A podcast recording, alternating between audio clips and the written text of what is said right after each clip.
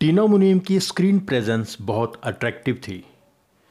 ऋषि कपूर के अनुसार, उन्होंने कभी टीना से ज़्यादा मॉडर्न और खूबसूरत को स्टार के साथ काम नहीं किया था।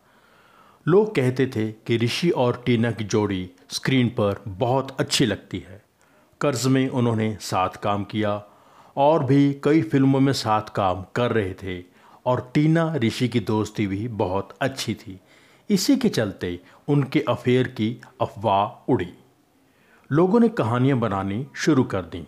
तब ऋषि की शादी नीतू से नहीं हुई थी और टीना का अफेयर संजय दत्त के साथ चल रहा था।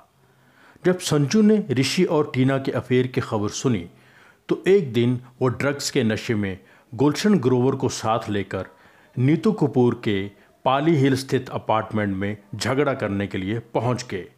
ऋषि कपूर अक्सर नीतू सिंह से मिलने वहाँ जाया करते थे, लेकिन उस वक्त ऋषि वहाँ नहीं थे। नीतू ने इस सिचुएशन को बेहतरीन तरीके से संभाला। उन्होंने शांतिपूर्वक संजू को समझाया कि वे बातें महज अफवाहें हैं। नीतू ने उनसे कहा कि टीना और चिंटू के बीच कुछ भी ऐसा नहीं है। वो सिर्फ़ बहुत अच्छे दोस्त हैं।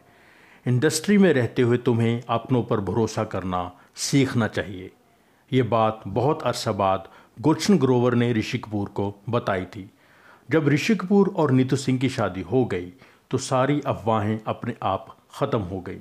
बाद में कई बार ऋषि कपूर और संजय दत्त इस किस्से को याद करके बहुत हँसते थे। इसका ज़िक्र ऋषि कपूर ने अपनी बुक खुल्लम खुल्ला में किया है।